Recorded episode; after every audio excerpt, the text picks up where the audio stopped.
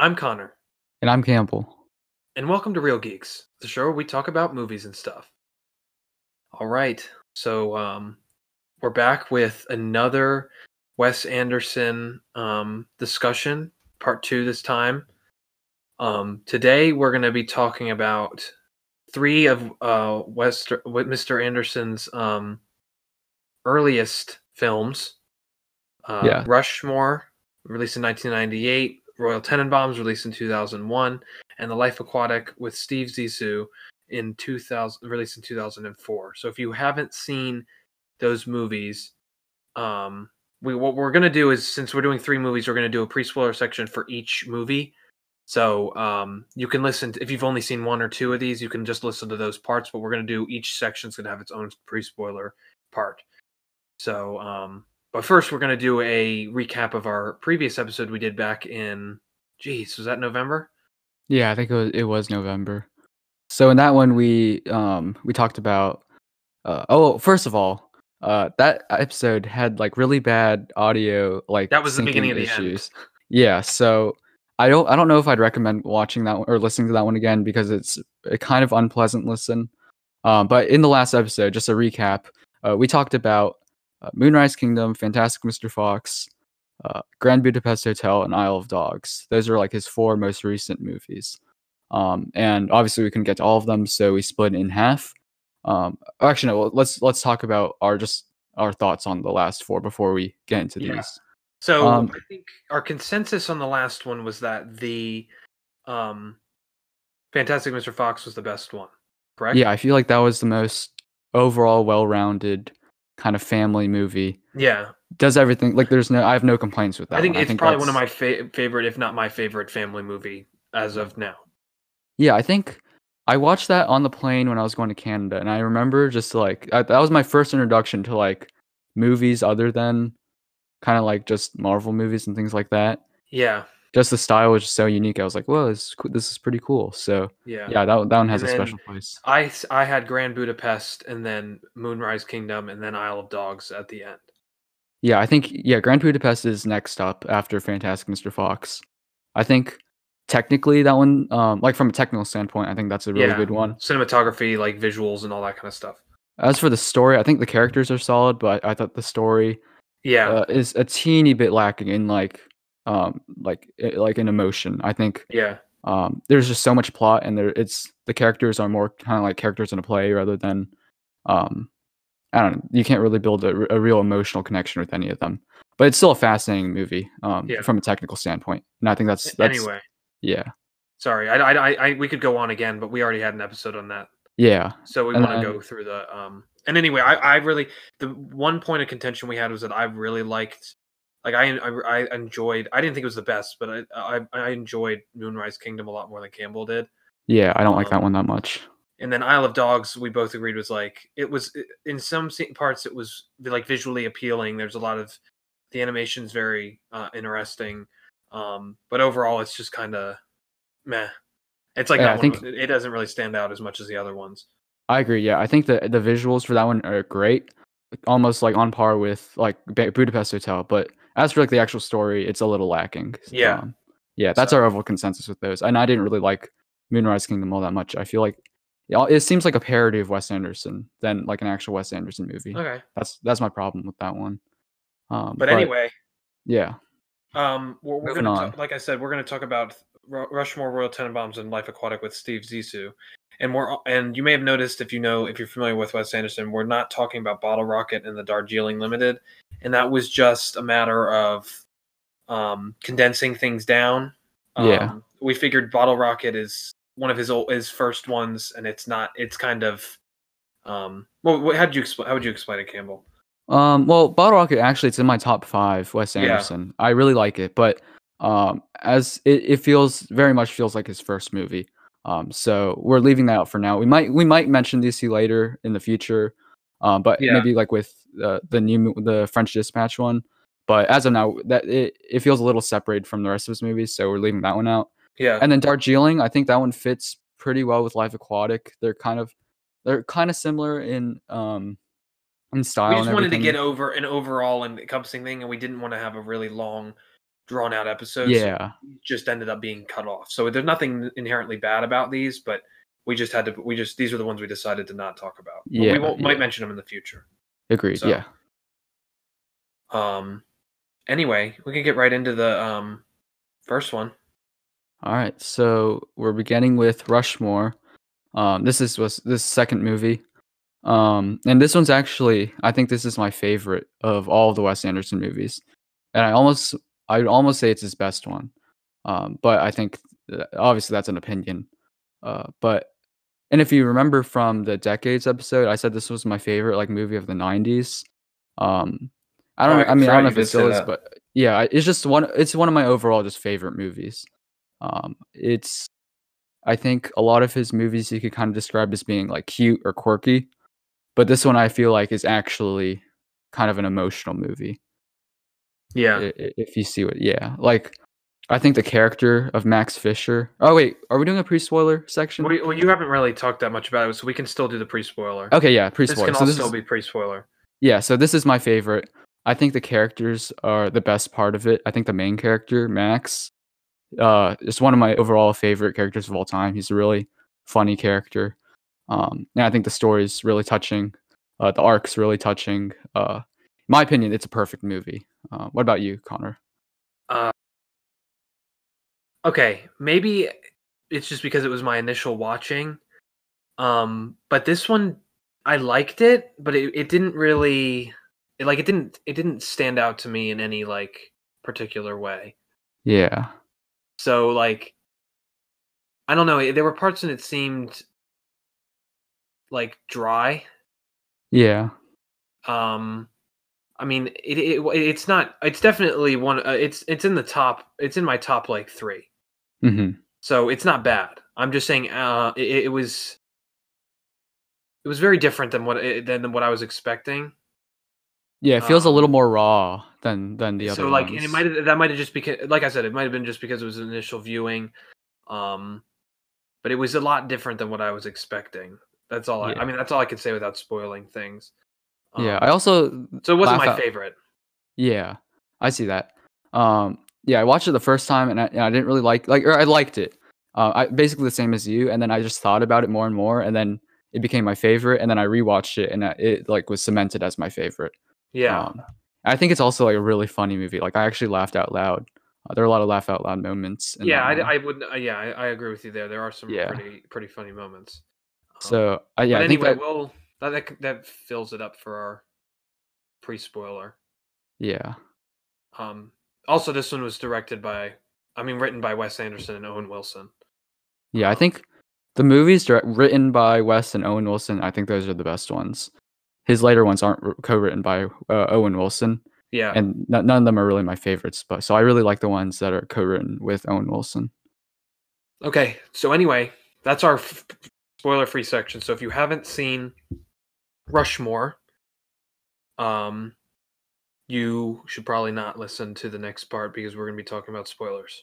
Yeah, and then we'll move on to the next movie after that. So I guess you could skip ahead. You could skip ahead if you want to. Yeah, I was thinking about including a clip of me saying timestamps at the beginning. Yeah, that would work. Or in the description. Mm-hmm. But if you haven't seen Rushmore, we're about to talk about spoilers. All right. So, what are your thoughts? Spoiler-filled thoughts on Rushmore. Okay. Connor? So, what's his name again? Max. The relationship with him and the. There were parts where he was a little cringy at times. Well, I think that was on purpose. Yeah, I'm not saying that's a bad thing. Yeah, I'm just saying that's just a thing that I noticed immediately. He was really I don't even know how to explain it. His whole personality was he's kind of he's a dweeb kind of. He's not he's not a nerd because he's awful at school. Failing his classes. But he's he's president of the beekeeping club and founds all this other extracurriculars. Mm-hmm. That sequence at the beginning was where he's the yearbook and it's the montage through all the different clubs. Yeah. I thought that was funny. That was. I think overall it just it seemed dry to me at first. But by no means is it bad. Like, I still gave it, on Letterboxd, I still gave it like 4 stars. Mm-hmm. Yeah. I think as for Rushmore, I could definitely see how, it's not your favorite. It wasn't my favorite when I first watched it, but, I just think I like how it's divided, with the different months. It almost feels like a play. I think each of the movies, like, that was, speaking of plays, his play thing, that whole play thing where he does the plays was hilarious. That was probably one of the funniest things of the whole time. Oh yeah, his plays are insane. The one at the end when they do like the Vietnam War and there's like literally explosions. Like that and was the flamethrower. That was really funny. And the Serpico one in the middle. Oh yeah, like, they're like shooting out the window. Yeah, those are good. And another thing. I watched it I started watching it and then stopped halfway through and then finished it the next day. Mm-hmm. So that probably left an impact on things. I also was like half asleep for the last couple minutes of the first half. Yeah. So like that might have left an impact. So I'm willing to say that I would like to watch it again in the future in order to see if it'll change my mind. But immediately after watching it was pretty, it just seemed a little dry to me, but once again, I think that was just because it was my first time watching and all that kind of stuff. But I do think it was funny, and there was a lot of good moments. Anything else you want to mention? I mean, I'm not done. I'm just saying I want to give you a chance to say something. Yeah. This one is Jason Schwartzman. That was his first movie, his first role. And I mean, he's pretty good in it. Here, he's really good in it. And Bill Murray. This is the first like movie he worked on with Wes Anderson, and I guess before this, again he was like Bill Murray. He's in Ghostbusters and all that other thing. So this was his which you still haven't seen, which I haven't seen, and we might do for our next episode. Hint, hint. But you'll have to wait and see. Yeah, you'll have to wait and see. But this was his first kind of like different role. I don't know. His character is interesting in this one. He's kind of this guy. Almost he's almost as emotionally immature as Max. Yeah, like he doesn't seem like he does not have like an adult. Like he's an adult, but he's like messing, like he's hanging out with Max, like just like a friend. Yeah, and I think that's exactly the point, because both Max and Herman, which is Bill Murray's character, they're both like kind of how it's like, this is a bad example, but like how Batman. Okay, I don't know how to explain it, but they're both like, they're both kind of, that was not a good example. Kind of like born the same, like two ends of the same spectrum, whatever. Like, they're both just these really emotionally immature characters, and that's why they kind of like Batman, just like Batman the Joker. That was stupid. I'm sorry, but yeah, they're both these Batman and Robin. No, I was gonna say like how they're like two opposite characters, but they still kind of like have something in common. Oh my gosh! Again, that's an awful way to put it, but but yeah, Herman and Max, as different as they are, they're very similar in terms of their character, and that's kind of what draws them together. They're both just immature. They fight over the teacher, Miss Cross, and then they kind of come together in the end. They reconcile. And then Max learns that, or he it's kind of a coming of age movie actually, or I guess it is a coming of age movie. Mm. He has his full arc, and he learns to accept Miss Cross as just a friend. They don't need to have anything like special between them. Yeah, And then I guess Herman comes to terms with, how he's just this depressed guy, and his wife's cheating on him, but he sees himself. He sees himself in Max. And that's why he sees himself in Max. And that's why, because remember in the beginning, like he gives a whole speech about, not coming from like a wealthy background and everything. And then Max, he's like, oh yeah, my dad's a neurosurgeon. And he like tries to come off as this like, like this wealthy.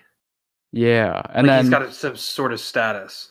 Yeah. And then that's why at the end of the movie, when he invites Herman, who's at this point kind of off the deep end, but he invites him to come see meet his father and get his hair trimmed and everything, and that it kind of clicks. He's like, oh yeah, he's you know, he doesn't come from a wealthy background, and he's just trying to like impress me or something like that. So I guess that's where it comes full circle, and they kind of reach their own arcs, which I think, yeah, I really like that aspect of it. There is the character Margaret Yang. She's the kind of Asian girl from the public school. Yeah. Oh yeah, that is another thing. The public school. I remember that scene because they filmed. Yeah.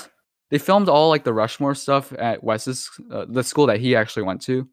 Oh, really? Yeah. So that kind of has a whole feel. And then he goes to public school, and I was like, dang, I could really relate to that, because I was like, that could be like my school. Oh, I always thought that was funny. How I did feel that way the same way before too. Yeah, because like you see Rushmore and they're all in their uniforms and everything, and then he just like shows up in public school and everyone's just like slouching around and everything. Yeah, I thought that was funny. Yeah, I will say, I did like the relationship between what's his name, Herman. Yeah, his name was, and yeah, Max, and seeing that like, and they like came together and then grew apart because of like the girl, and then they came back together at the end. Mm-hmm. I thought, what's his name? That dinner scene was so awkward. Oh, are they? And then like Bill Murray makes that weird noise. And then, wait, what? He chokes on his food or something. It's just so awkward. I wrote the whole thing was just so awkward. But yeah. So where would are we gonna give it, like, you wanted to put our scores, what would you say? Well, I'd give it A+. I think it's very well written. And I think it's definitely one of the more emotional, more heartfelt movies. Yeah. Yeah. Yeah. I'd give it an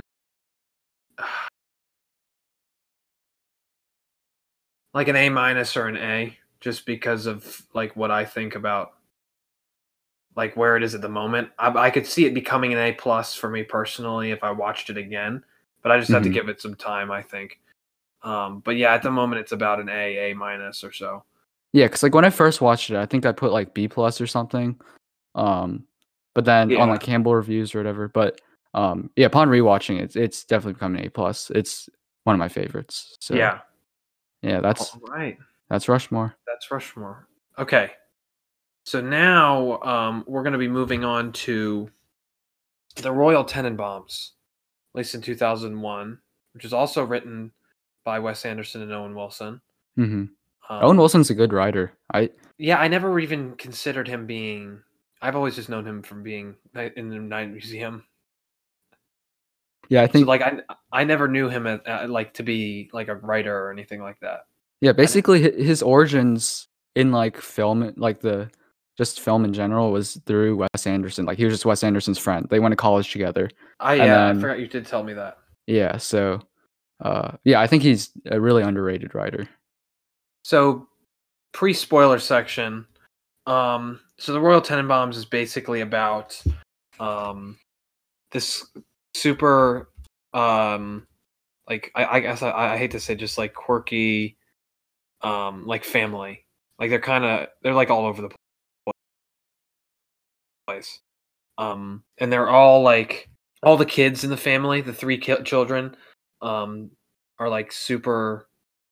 Like they're like basically like geniuses. Yeah, they start their childhood as geniuses. You have this really cool intro, with like "Hey Jude," and it walks through like all their lives, and it's narrated by Alec Baldwin. Yeah, gosh. And then, but yeah, basically, there's a lot of drama that goes on between the family as the kids get older. But I don't want to spoil anything else beyond that. But there's just a bunch of, you follow along with the family's, what do you call it? And like drama and craziness, and it just goes all over the place. Yeah, I thought this one was really funny. Mm-hmm. Probably the funniest one for me so far. Yeah. I also like the cast is definitely the strongest part of this. Ben Stiller, strongest part of this one. Gene Hackman. The Owen Wilson's in this one. His brother's in it. Yeah. Who else we got in here? Gene Hackman. Yeah. Danny Glover. Gwyneth Paltrow. Bill Murray again. Yeah, Bill Murray. Yeah. This is a really good cast. Yeah. I definitely would recommend this to any. I think this is a very accessible one. Yeah, next to like Fantastic Mr. Fox. I think for like the live action ones, this is the most accessible live action one. Like I would recommend this to anybody. Like anyone. Like I not just Wes Anderson people, not just film people, just people in general. Like I feel like anyone could really enjoy this one, like first time watching. Yeah, I think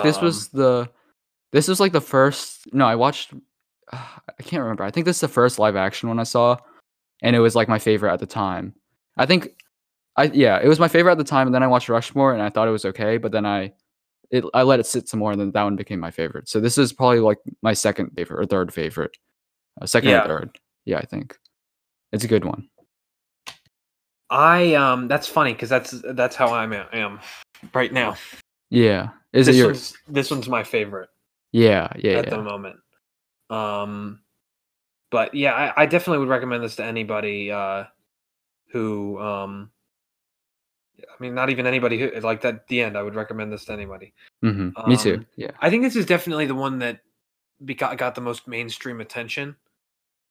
I think so. I don't really know. One of the ones. Well, now that I'm thinking about it, I forgot about the most recent ones. I think other than the most recent, like out of his older, his first couple. This is like his first one that got like mainstream attention, is what I meant. Yes, yeah, I think so. Yeah. Because I think his other ones got mainstream attention because he was able to get so much. Like this was kind of his one. This was like his breakout hit almost. Like this is the one that was like, okay, this is Wes Anderson. Like this is this guy. That's what I meant. Yep. Yeah, I agree with that. It actually, I'm curious to see awards. I feel like Golden Globe Award for Best Actor, Gene Hackman. And I think screenplay. I think it either was nominated or won Best Screenplay that year. It doesn't say. Gene Hackman got a bunch of awards. He got 4 for this. Huh, yeah. No Oscars. Yeah, it was either this or Rushmore that got some award for Best Screenplay. I think it got a Golden Globe and then a bunch of other awards. I feel like it almost passed for like a holiday movie, like a Christmas movie almost. There was a lot of Christmassy themed stuff going on. So yeah, I guess like when did that come out? Came out in December. I don't know. I just feel like the overall just vibe, like the atmosphere, it's very cozy. Like the family coming together. Yeah, it feels like a Christmas movie, and there's even some scenes with. There's Christmas music. Yeah, there's Christmas music. Yeah, like the Charlie Brown music. Yeah. It very much seems like a Christmas movie, even though it's not. Like, there's nothing that has to do with Christmas, but it just seems like a family holiday type movie. Maybe. Yeah. Maybe I think Fantastic Mr. Fox is more of a Thanksgiving movie. But I think this one could work as maybe Thanksgiving or Christmas or something like that. Yeah. But anyway, you want to get into the any final thoughts for the people that that maybe will be are listening and haven't seen it? It is a little more edgy than like the newer mainstream ones. But I don't think that detracts. It is rated R. All of these are rated R, aren't they? Yeah, and I don't think there's anything inherently inappropriate about any of them. Oh, I'm not saying that. I'm just saying like that allows it to have a little bit more edge. Yeah, so it is a little more edgy than like. We were saying family, but it's really not. Yeah, like I don't think like little kids should watch it, but it's a little more edgy than like Fantastic Mr. Fox or Isle of Dogs or things like that. Yeah. Yeah. So I guess we'll go in. I think if you haven't seen it, we're talking about spoilers. Yep, spoiler section. I guess first, like I said, Rushmore kind of plays out like a play. This one is like a book. It literally is. Yeah, you literally have it. Like it begins with them like checking out a book called The Royal Tenenbaums, and it's divided into chapters and everything. So this one feels like almost like a storybook being brought to life. And in all the like in between. what do you call it? The like oh, like the little like flashbacks. Chapters. Well, it would show you the chapter things, and it would show you the pages of the book. Yeah, like it's divided into chapters, kind of like Rushmore. It has the curtains, and it's kind of divided like a play. Yeah, but also this one, like whenever they mention something, like that one scene where they mention Chaz's, like how Chaz has like the BB stuck in his hand or whatever, and then it like cuts back to like the moment where he gets shot with the BB gun or whatever. Yeah, it kind of feels like a parent, like in a book, it feels like parenthetical, like where yes, I get what you're saying now. Or like where Margot loses her finger and she gets like the wooden finger. That whole yeah. So there's a lot of like little back and forths throughout time. I like the soundtrack of this one too, I think. Oh, definitely. Yeah, the music was something that stood out to me like immediately. Yeah, I think Wes Anderson, the music in the movies is probably one of the best parts. This one stands out. This one and Rushmore. I think Rushmore's is also good, but this one like really stands out from the bunch. Yeah, I was noticing as I was watching it, I kept pointing out to my dad like the songs that we were recognizing and stuff like that. But yeah, I think the music in this, even just the score too. Like all of these, it's got like I think all of Wes Anderson's movies, they've got like I think that contributes to the holiday, like cheery kind of like quirky kind of theme. Mm-hmm. The scores are always very like whimsical kind of. Whimsical, yeah. I really like that moment when, she gets off the bus to like pick up Richie or whatever, and then they start playing the song These Days, and it kind of like slows down and everything. Yeah. That's a cool moment. I always like that moment. I had a funny thing to mention. Apparently, the Greek royal family did that. Like, did them for like. There's three siblings in the Greek royal family. So you've got you have Prince Constantine. Here, I'll read the thing. The trio of Greek royal heirs dropped a Halloween Instagram post, and it wasn't a Throwback Thursday either. Pictured Princess Olympia, Prince Achilles, and Prince Constantine Alexios dressed as a group of famous royal siblings, otherwise known as the Royal Tenenbaums. That's funny. And Prince Achilles donned a red Adidas tracksuit, assuming Ben Stiller's iconic role as Chaz Tenenbaum. His sister, Princess Olympia, added a side part to her blonde mane, threw on a polo dress and a heavy liner with faux fur coat to give her best Gwyneth Paltrow as Margot Tenenbaum, and Prince Constantine Alexios threw on a sweatband, fake beard, and tan suit to play the part of Luke Wilson's Richie Tenenbaum. Suffice to say, the trio nailed it. That's funny. Yeah, so if you guys want to look that up, it's pretty funny. That would honestly be pretty easy Halloween costumes for like a group of three siblings or something. Yes. Pretty simple. I will say it would be a little bit awkward for whoever is playing Richie and Marco.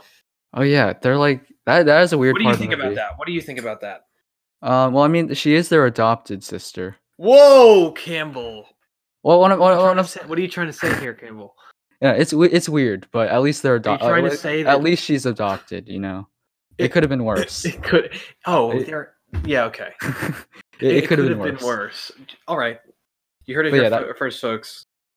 That is a very Campbell. Very strange. Campbell is all right with dating your sister, adopted, and making. I'm not even all right with that. In your tent that you set up in your mother's house, in your mother's attic. Yeah, they're an interesting pair of characters, to say the least. Yeah, one of my issues with this one is how they don't really. I mean, it's the ending. I mean, do you want to start here? Or? I'm trying to think. So how did it end again? The wedding. Yeah, it ends with the wedding, which is kind of interrupted by Eli Cash. Oh, gosh. Like, driving into their house and killing the dog. He killed the dog. He killed Buckley. And then... I thought the kids died. I thought it was about to get really dark. There are some dark moments in it. Like, yeah, Richie attempts suicide. In like a very dramatic scene. I've heard violence and death is a very common. Like I feel like there's a lot of like. But not in like an explicit way. Just like. He Anderson, like, he kind of put it in a lot of these. Yeah. Also, dogs dying, if you noticed. Yeah, like there's a lot of like, just, and it's never like grotesque or dramatic, but it's just like there's always some sort of something about like people getting hurt.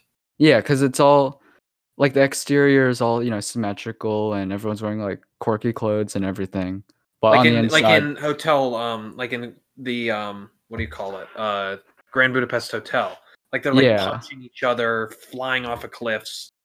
Like it's all heavily stylized too. Like it's dramatic, but not like grotesque. But also like they're all like really like sad like characters, you know? Oh yeah. None of them are like no one's ever like really. Everybody's happy. Got like issues. Yeah. In all these movies. Yeah.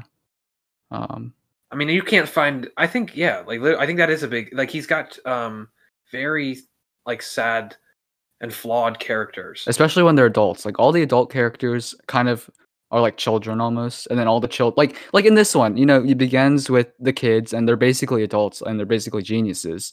But then once they like become adults, you know, they like are all depressed and have issues. Like, yeah, you know, Margo like smokes. Oh, that's another thing. Smoking. Oh yeah, is like a thing in each of these first three. Yeah, oh yeah, because, you know, like Bill Murray gets depressed in Rushmore and then just starts smoking. And then there's like smoking is a big thing in this, and then everybody's smoking in the, Life Aquatic. Yeah, I just think there's a lot of those. Smoking's a big thing. Yeah, so like Margot becomes a smoker, or I guess she was always a smoker, but she just hid it. And then Richie kind of just quits tennis and leaves. Tennis. There's something about tennis in each of these. There was a tennis court in Life Aquatic. Really? At the abandoned hotel. Oh, I didn't notice that. I don't. That's probably just random or a coincidence. But tennis has some sort of thing in each of these. Yeah. You want to talk about? Well, why don't we keep this as an ongoing thing? Let's talk about Bill Murray's character in this one. Oh yeah, he's Raleigh St. Clair. He's like the husband of Margot, but I mean, she's cheating on him, so he's just this depressed guy. He's just there's a word I would use. I don't know if it's profane, so I'm not going to use it. But that's what he is. Yeah, he just acknowledges that he's being cheated on, so he just kind of has a sad existence. Yeah, apply that definition as you will. But anyway, I don't like. He has a very minor role in this. Well, not minor, but it's not. He's not a major character in this. Yeah, he's not connected with the main family really. Or he kind of is, but not. He's like, kind of just there on the outskirts. Yeah, I don't really like him that much in this. Like, he's okay, but it's not like one of his like best roles or ever or whatever. I think he's better. I just thought it'd be worth mentioning because he's in each of these. Yeah. Bill Murray. Who do you think is the strongest character out of the cast? Royal, probably. Would you say Royal? Yeah, probably Royal. I mean, his name. I loved his character. Yeah, he was he's kind of a jerk at the beginning, but then I guess he kind of redeems himself. He comes back around. That is again one of my problems, though, is that it feels like the character arcs are almost incomplete. Oh, I didn't feel like I didn't notice that. Other than like Chaz and Royal, because again, Chaz learns to like stop being like a control freak and everything, and forgive his father. Yeah, he forgives Royal, and then Royal, I guess, learns to become a better person. Almost, he wants to become a better father by being a better grandfather to his grandchildren. Well, by divorcing his wife. Like, you know, it ends with him just divorcing his wife. But that's then he's hanging out with. There's that whole thing where he says that he's hanging out with the kids more, and then when he dies, he's with his son. Yeah. So I think Royal and Chaz have arcs, but then what about Margo and Richie? I think that's supposed to be left open ended. Like, what's next? Yeah, which. I mean, I guess Richie kind of has an arc. Like, he doesn't suppress his love for Margot, and then they. Yeah. I guess that's kind of an arc. It seemed I was satisfied with the ending. I wasn't, when I watched it, I still not like, it's a good ending, but I'm just not like completely sad. Like, it's not, it wasn't as satisfying as Rushmore. I feel like Rushmore had a much more satisfying. Oh yeah, conclusion. I will say that. Even though I like this one better, I will say that that one had a more satisfying ending. Eli Cash was also just weird. I mean, what do you make of his character? Like, what do you think he plays into everything? He's kind of like the, what's the saying? It's the blank in the blank. He's the, he's kind of like, he throws everything. He's kind of just there to kind of mess with stuff. Yeah, I guess. I don't know. He's like, I don't know how to explain his character. Like, he wants to be a part of their family, but he's kind of like, just thrown. He's kind of just like the screwball almost. Yeah, yeah. And then it ends with him like, oh, he becomes like a drug addict, right? And then he kind of just ruins his life, and then rams into their house during the wedding. Yeah. So again, he doesn't even really have an arc either. So, but I don't think he was a character. He was like a. He wasn't one of the main characters. Yeah, that's true. So I don't think that he was. I don't think it was that big a deal that he didn't have like a explicit, like arc. You know what I mean? Mm-hmm. But yeah, anything else you want to mention before we go on to the next one? I just really thought my dad. I watched this one with my dad, and he thought it was really funny. Yeah. Also, all three of these movies kind of have to do with dads, especially the last two, because obviously royals. I guess that's also a recurring theme, just like bad parents, parenting and fatherly figures. Yeah, because Rushmore, there's him, Max, and his dad, and his dad's an important part of the movie, or an important part of Max's character. And then this one, you have there Royal. Always seems to be a role model figure in all these movies we've watched. Mm-hmm. Well, I mean. Or maybe a lack thereof, almost, because Royal's not much of a role model. It's based around the role model figure. Mm-hmm. Yeah. At Life Aquatic, you have Steve. We'll get into that one. Yeah. Yeah, I think that's about it for Royal. I mean, yeah. Yeah, I'd give it an A, maybe even an A. At the moment, I'd give it an A+, probably just because I really liked it. But it might be closer to an A. Yeah, I'd probably A or A-. I think, yeah, I have issues with the ending, but other than that, I think it's one of his stronger movies. I think it's definitely one of the stronger ones. Yeah. And all the characters are great. This one's my favorite, I said. But, mm-hmm. But yeah. So last but not least, we have The Life Aquatic with Steve Zissou, which was... his, like, the one he released in 2004, and this one was different because it wasn't written by Wes Anderson and Owen Wilson. How do you pronounce that other guy's name? It was co-written with Noah Baumbach. Okay, and now he's Noah Baumbach, kind of like he has his own career as a director now. Like he's also, I mean, his style is similar to Wes Anderson. He did. Marriage Story. Oh, really? Yeah, a couple other movies like I haven't watched any of them though. I've seen Marriage Story, but I think that's the only thing I've seen. But he's kind of similar to Wes Anderson, not like heavily stylized, but in like the characters and kind of how they're flawed individuals. And he worked on Fantastic Mr. Fox, didn't he? Yeah, I think so too. Yeah, I think he co-wrote that one as well. Ah, I see. So yeah. That's kind of like his. This one is kind of like a bridge between his older ones and his newer ones. Yes. Yeah. Definitely. But yeah, this follows renowned oceanographer Steve Zissou, mm-hmm. and you got kind of like a revenge situation here where he's going after the elusive. What do you call it? The spotted, like what was it? The leopard shark or whatever. The jaguar shark. And he's got his whole team with him, played by, once again, Bill Murray, and then Owen Wilson's in this one again. Angelica Houston's in this one again, and we see Jeff Goldblum for the first time in his Wes Anderson movies. Willem Dafoe, Those are kind of like Kate Blanchett's in it as well. Kate Blanchett. I think those are the main. Those are the main ones. Yeah. So like again, like I said, Rushmore's kind of like a play. Royal Tenenbaums is more of a. And this is like a documentary book. Yeah. So basically, the whole joke behind it all is that it's based off of this guy named Jacques Cousteau. Oh, is it based on a real guy?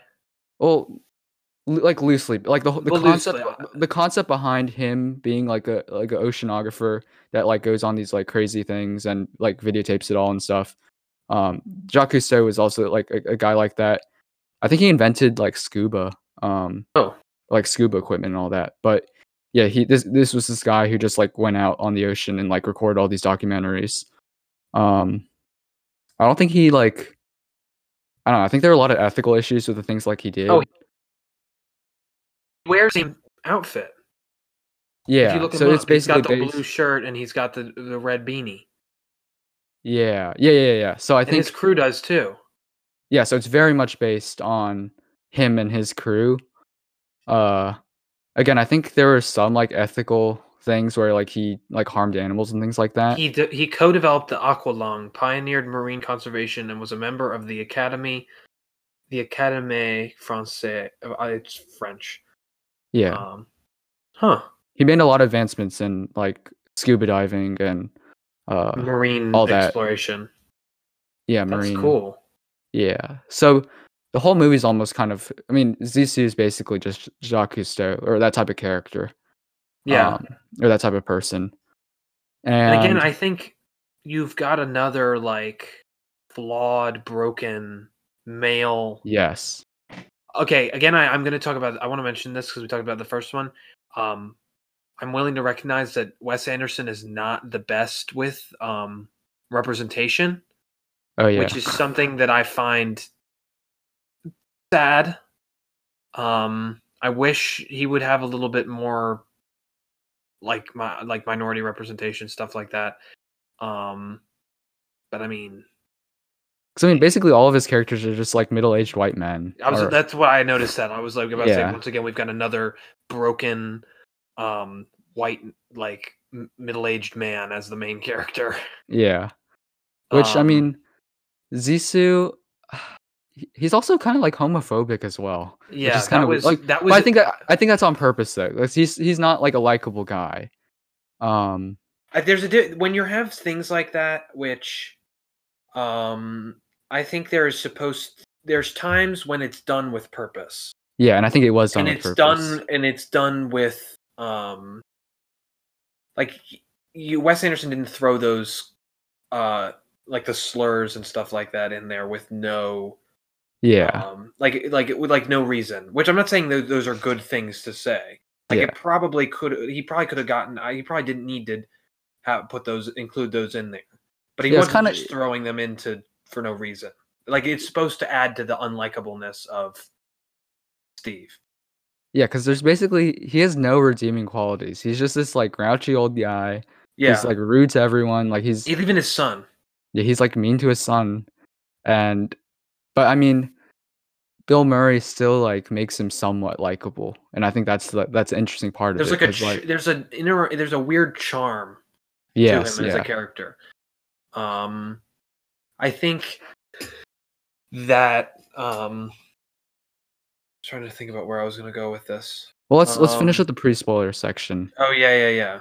I think this one is a weirder like it's. It's definitely not as accessible as Royal Tenenbaums. I think it's a worse movie. This is one of his weirdest ones. Yeah, the pacing's off a lot. Like it's not paced very well. It's not like you said. Like you watched it with a bunch of people and they kind of all got bored. Yeah. At least like I will say, I watched it with a group, all of which, besides Samantha, who had seen Fantastic Mr. Fox. But I mean, that doesn't really make it any difference. So basically, all of them were fresh to Wes Anderson or had never or barely knew anything about him. That's an awful place to start. This is an awful movie to start with. I know, but they were there and we wanted to watch a movie and I put it on. Yeah. I half expected them to not disagree with me, but they also didn't know what it was. So I think I kind of lured them into that. No pun intended. But yeah, I will say half the group left 30 minutes before it was over. Or maybe even more, probably 30 or 45 minutes before it was over, like halfway through. And then the people that did stay were like meh or didn't like it. Yeah, when I first watched it, this was like easily my least favorite out of all of them. Because again, like the characters are, I mean, they're interesting, but none of them are really likable. You know, they're all kind of just dislikable characters. Wait, on that, we'll get into the spoiler. All right. Section. So if you haven't seen. Yeah, pre-spoiler. I wouldn't start here if you're watching. I could watch the other two. Yeah, watch the other two before you watch this one because it's not going to be a huge crowd pleaser. Definitely. All right. So if you haven't seen it, we're going to talk about spoilers. Life Aquatic with Steve Zissou. Yep. Okay. So I don't even know where to start. It's just so here's the main thing. It's way too long. Which is interesting because it's only 2 hours long. But it feels like it drones on.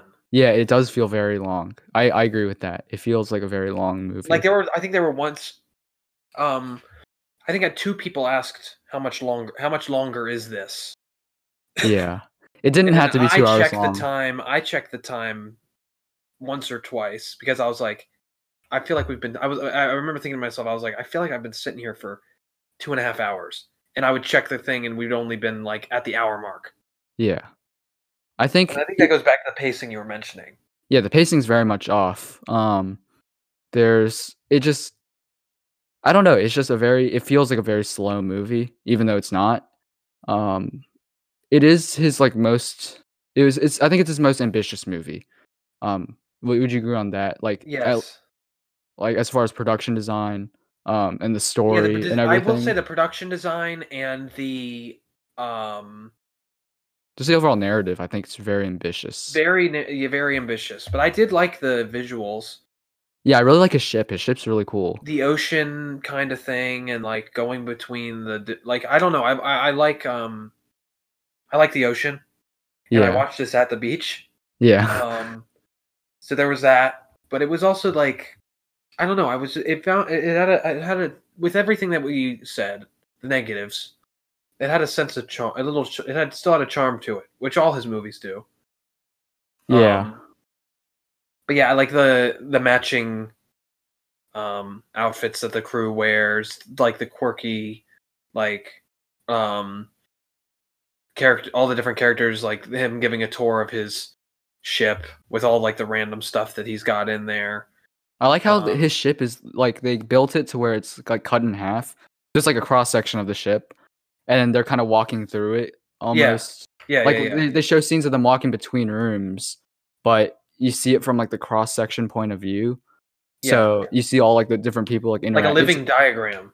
Yeah, I really like that's a cool aspect of it. I really like that aspect. Yeah, that scene is cool. The visuals in this are very pleasing. I'm trying to think of some other positive things. I remember when we were playing Among Us, you would do the light blue imposter, and then you would do the red beanie, and you would name yourself Steve Zissou. And yes. I never got it, but I don't know why I remember that, but that was funny. We should get matching beanies. Yeah, the red beanies. That's a cool. Also, they all had. I thought that they were all the same, but I realized everyone had like a different one. Yeah, like Owen Wilson has like a traffic light or something. And then, what's his name's? Klaus. Uh huh. He had like a ball on the top. Uh-huh. Oh yeah, like little yeah. And like some of theirs fabric was different. Like the only thing that was the same was the colors. Like the one guy had like a red turban, so they all. Oh, yeah. But yeah, so it was all like different. Yeah, I like how they each had their own quirks. Yeah, and that one guy, what's his name? So George, I think that's his real name. Pele dos Santos. Yeah, Pele. Actor. He basically like his quirk is that he plays David Bowie songs in Portuguese, like acoustically. That's like basically his only thing. But it's like so. It's I don't know, I just love his voice, and it's like very calming. Like I have the album on Apple Music, and I just listen to it from time to time because it's just very of his covers? Yeah, of all the songs in the movie, because it's just his voice and then just the acoustic guitar and everything. Yeah. Is that's one of my favorite parts of the movie, actually. I really like that. Yeah, I like that too. I will say this is a funny thing that we were going through. So Matthew Gray Goobler's in this. Which I don't even know who that is. So I mean, I've heard of him, but I'm not very familiar with. He's in Criminal Minds. Yeah, I don't watch that, so. Well, neither do I, but Samantha's obsessed with it, and so are the other two girls that were there. Like her neighbors were there because they have where we were staying. Her neighbors are like her friends are like neighbors at home and neighbors there, so we were hanging out with them. So it was cool. Me, Samantha, and her three siblings, and her two like friends from next door. One of them was like. Earlier in the night when we were having dinner, that she was like, there was like a poster of Back to the Future up at the restaurant we went to. Yeah, she was like, I just feel like I couldn't get into like that. Just seems so boring to me. What? And I looked at her and I was like, what is wrong with you? And then what type of movies does she want? I don't know. She's not big on movies. After she said that, she said she wasn't like she doesn't have the like focus for. Yeah, I see. So I forgive her for that. I was about to say, like, if she really liked movies and didn't like Back to the Future, that would be an issue. But anyway, so we had this group, and so everybody knew who Matthew Gray Goobler was, and so the whole time they're just waiting for him. As we were watching, we were watching for him. Like that was like one of our like, it was so like this is probably my favorite thing about watching this is that I wouldn't have noticed that he was in it had I not looked at the back. Yeah. Put it in. And had they not know, like known who it is, known who he was, and I knew who he was. I know who he is from the show and everything. But we were following along with him over the course of the thing. Yeah. And the funny thing is, he's like the main intern. So like as the course of things goes on, like he's got roles, he's interacting with the main characters, but he's in the background, and you see him develop. And then by the end, he becomes a member of the crew. Yeah, I only noticed like he's the intern that gets like. They all get cut off because like after that thing with the pirates, they get like there's that funny line where he gives them like half credit. He's like, I can't pass you, but I can't fail you either. So you're all getting incompletes. Yeah. So he like just ditched them, but then, he stays behind.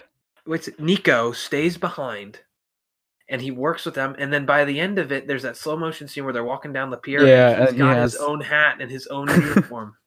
That is funny, and it was so funny. And they missed the part where he got his own uniform. So the next day when I saw him, I was like, "You guys missed it. He got his he got his thing, and like he was." And oh my gosh, it was so funny. The funny thing is, he has like two lines in the entire movie. Yeah. No, he comes up and asks like Steve like one question. Yeah. And then he's helping them unload. It's fun. It's like, oh my gosh, that was fun. Just following along with that in the back, almost like an Easter egg kind of thing. Yeah, I didn't notice that. So that is very minor, very random. But so the whole thing is pretty random anyway. So what's it matter? Mm-hmm. Anyway, Willem Dafoe and Jeff Goldblum are in this, who were also in Isle of Dogs and Willem Dafoe was in. Yeah, they were also in Grand Budapest. Yeah, I like Willem Dafoe wasn't. Was he? No, he was. Yeah, he was. He was. Oh yeah, he was. Like the proprietor or whatever. I like Willem Dafoe. Willem Dafoe was funny in this one. A merger of this and The Lighthouse. Oh yeah, I think I sent you like a funny picture. Like it was like a parody of the two movies or something. The Belafonte. Yeah. I feel like they would be Like you could say that like that was what he did before Steve picked him up, found him on the Lighthouse, and he joined his crew. That's funny. Anyway, Jeff Goldblum is, as always, he's just this like weird. He's Hennessy. He's like his rival. Yeah, but he fits the Wes Anderson like aesthetic and like mood. Yeah. Like he's quirky and like random and sometimes doesn't make any sense. Mm-hmm. But I've never seen. He played an interesting character in this. Yeah, not super depth and not with much depth, but it was just a different thing to see him in. So like overall, the relationship between Steve and his son, because I think that was the main thing. Yeah, that was one of the main things. Again, the theme of like fatherhood and everything. So like we learned that that Ned is, which Steve meets at this like the screening of his movie, is his son, but he like willfully neglected him when he was born, because he was kind of scared of being a father. That's something he doesn't want to be. But then he kind of, they start the trip and then he like kind of adopts him, but more so just because like it would look good in his movie, rather than like he actually had personal affection for him. He doesn't let him call him dad. Yeah, he was like, you got a name, or he makes him call him like Steve Z or something, right? Yeah. So he was basically more concerned about what would look good, and he was like, oh yeah, this would be a good shot with me and Ned. So he was more concerned with how it would look in his movie rather than their actual relationship, which I guess was the big part. And then Ned kind of gets like really mad at him, like they have that whole altercation, falling out, and then by the end they get together. Like he finally like finds, or he finally like loves his son, but then Ned dies. That was so sudden. Yeah, that was sudden. Also, like, how did he die? They get in a helicopter crash. But how did he die and then he didn't? Oh, I don't know. What happened? It just seemed like he wasn't like they crashed and then they were like floating in the water and talking and then he died. Like it just seemed like it was really like sudden. His legs might like his bottom half might. I don't know. They recovered him. Yeah, I don't know. Like it just wasn't clear like that he was like dying until. Like it was like his funeral. Like obviously, right when, but it would just seem so sudden.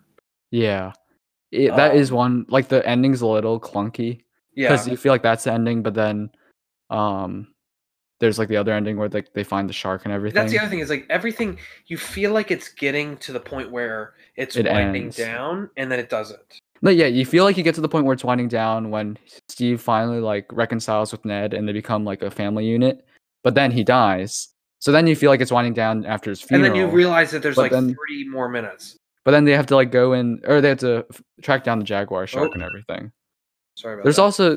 There's also just a lot of like random action scenes, which, you know, like when they just infiltrate the hotel base. That was sick. That was funny. And then they, and then what's his name just gets shot. Jeff Goldblum's character just gets shot from across the table. Oh yeah. And then you think he's dead, and then somehow he's not, and then they save him, and then oh my gosh, it's like he also has like he has like unlimited ammo in his gun as well. I was realizing that too. I was watching that with Samantha, because at that point it was just Samantha and her brother. Because everybody else had gone to bed. And we were like, how is he not like out of ammo at this point? So just like overall, they gave all the crewmates Glocks. Oh yeah, everyone gets a Glock, and they all get like the Adidas shoes. And then they said like, and then he was like, "Do the interns get Glocks?" And then they were like, "No, they all share one."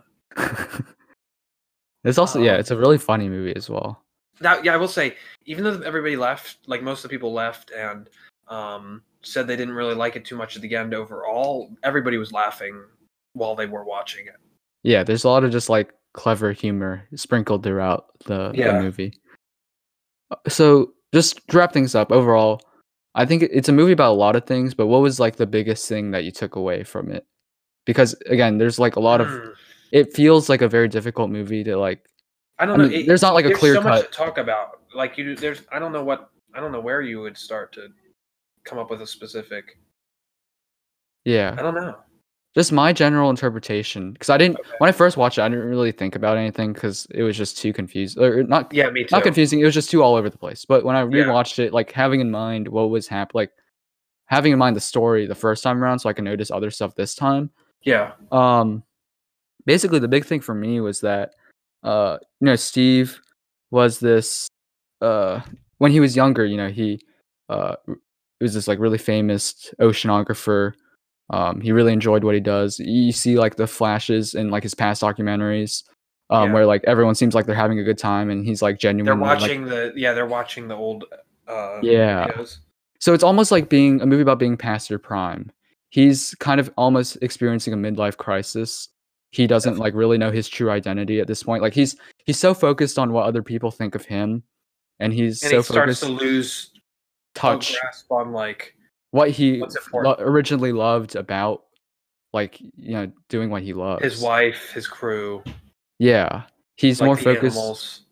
Yeah, exactly. Like he's more focused on, you know, like just okay, we need to make this movie. Yeah, and I think by the end, you know, he realizes he. With that scene with the shark. Yeah, they find the shark, and he doesn't kill it. And then they screen the movie, but he's not actually like he's not there to like see how people receive it. Yeah. And then he's kind of, you know, his friends all come out and they walk and they go back on the boat. So I kind of saw that as like, you know, he's accepting, or he's kind of past that point, and he kind of rekindled his love for like what he does, and he kind of found his true family, which are his friends and his wife and everything that kind of. Matthew Gray Gubler.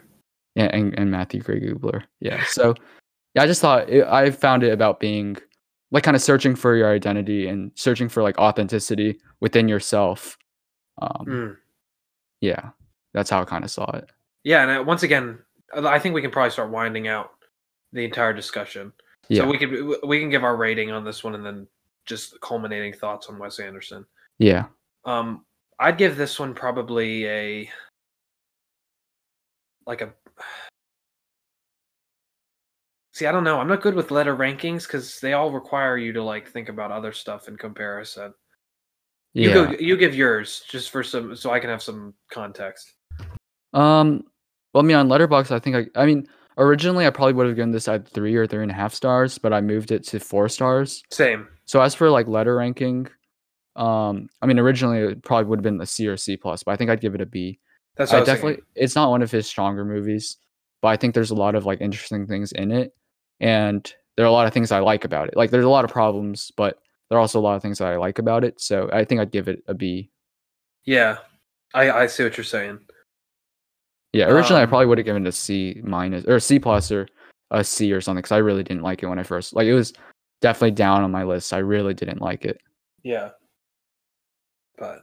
Yeah, I think I was the only one out of the main group to actually have some sort of positive, like, overall marks. Like I said, they thought it was funny, but overall, I think nobody really found it too enjoyable. Yeah, I could see that. But anyway, final thoughts on Wes Anderson's films. So, overall, I think they all have this same... not the same quirkiness, but they've got some sort of quirkiness to them. Yeah, and all the characters and the dialogue. I think he's a really, like, everyone knows him for all his shots and everything, but, I mean, as far as his writing goes, I think his writing is really unique, how he just writes all the different characters. Yes. Like, all the characters are memorable. You'd agree with that, right? Like, every character. Yeah. And I would have never, watching the, like, when I heard of Wes Anderson, like, it was all like the symmetrical shots and cinematography and all that kind of stuff. But I never really had known it because I hadn't seen the movies. So I didn't really know much about like how he wrote his characters and how he had his screenplays set up and all that kind of stuff. Like what was beyond the surface. Yeah.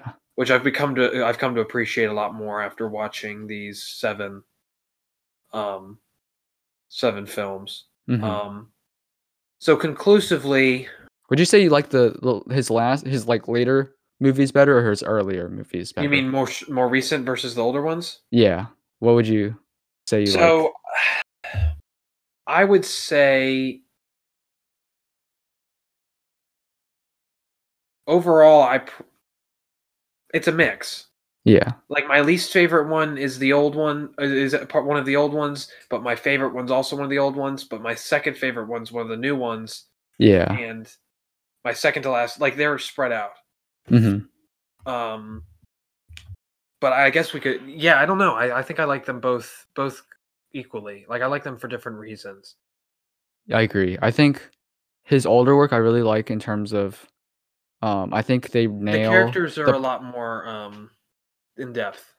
Yeah, and I think his older movies nail the perfect balance between like style and substance. Definitely. I think with movies like Moonrise Kingdom, which again I'm not a big fan of, or even Grand Budapest Hotel, I think it tends to be more focused on style over substance.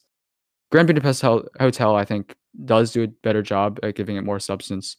And I've seen the trailer for The French Dispatch, which of course I'm excited for. Like, I'm excited for all of the movies. But I think it's going to be very similar to what we've seen with the more recent ones. Exactly. It feels like Grand Budapest Hotel 2.0. So I'm hopeful that it'll be a little different. That's why I prefer his older movies. I think that happened as he went into the bigger bigger audience. Yeah, I think he became more popular. He's so locked into like his style, like his distinct style. Like it's kind of started to stray away from like what made the original one so good. I think he's kind of pigeonholed himself. Regardless to say though, I think it's still going to be like a really great technically, I think it's going to be really cool to watch. Yeah. And it has like a huge cast. So I'm excited for that. But yeah, I hope it will have some of the heart. I mean, they all have heart, but a little more emotionally character driven rather than just like, ooh, it's symmetrical. Yeah. Yeah. So what would you say are your rankings as a final thing?